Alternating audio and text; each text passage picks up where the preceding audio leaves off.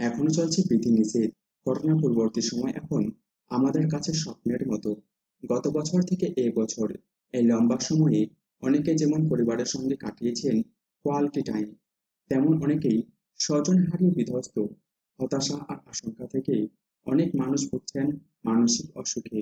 হচ্ছেন মেজর ডিপ্রেশনের শিকার। জীবনযাত্রা সম্পূর্ণ স্বাভাবিক না হওয়ায় অনেকে দীর্ঘ সময় ধরে হয়তো একাই রয়েছেন। ফিরতে চাইলেও ফিরতে পারছেন না। আপনজনের কাছে সামাজিক মেলামেশা কমে গিয়েছে। কাজ হারিয়ে আর্থিক সংকটে বিপর্যস্ত বেশিরভাগ মানুষ। নিঃসঙ্গতা আর একাকিত্বে বহু মানুষ বেছে নিয়েছেন আত্মহত্যার পথ। ভালো লাগার কোনো উপাদানে কিনে চারপাশে?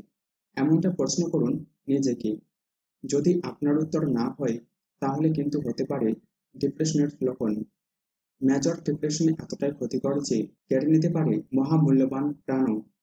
আপনি মেজর ডিপ্রেশনের শিকার হলে তো চিনুন দশটি উপসর্গে দিনের বেশিরভাগ সময় জুড়ে বিষণ্ণতা, দৈনিক কাজকর্মে তীব্র অনীহা, বেশিরভাগ রাত বিনিদ্র যাপন অর্থাৎ ঘুম না আসা, কোনো কাজে আগ্রহ বোধ না করা, খিদে কমে যাওয়া, মনসংযোগ কমে যাওয়া, যখন তখন উদাসীনতা, হীনমনতায় ভোগা, সবসময় একটা অপরাধবোধে ভোগা, আত্মহত্যা প্রবণতা।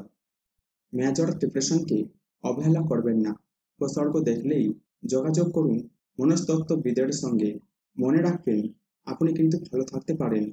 এই ঘরবন্দি অধ্যায় একদিন ঠিক শেষ হবে। কিন্তু আপনি যদি হারিয়ে যান, তবে এত আনন্দ আয়োজন সবাই বৃথা হবে। তাই সাবধান হন, ভালো থাকুন। ধন্যবাদ।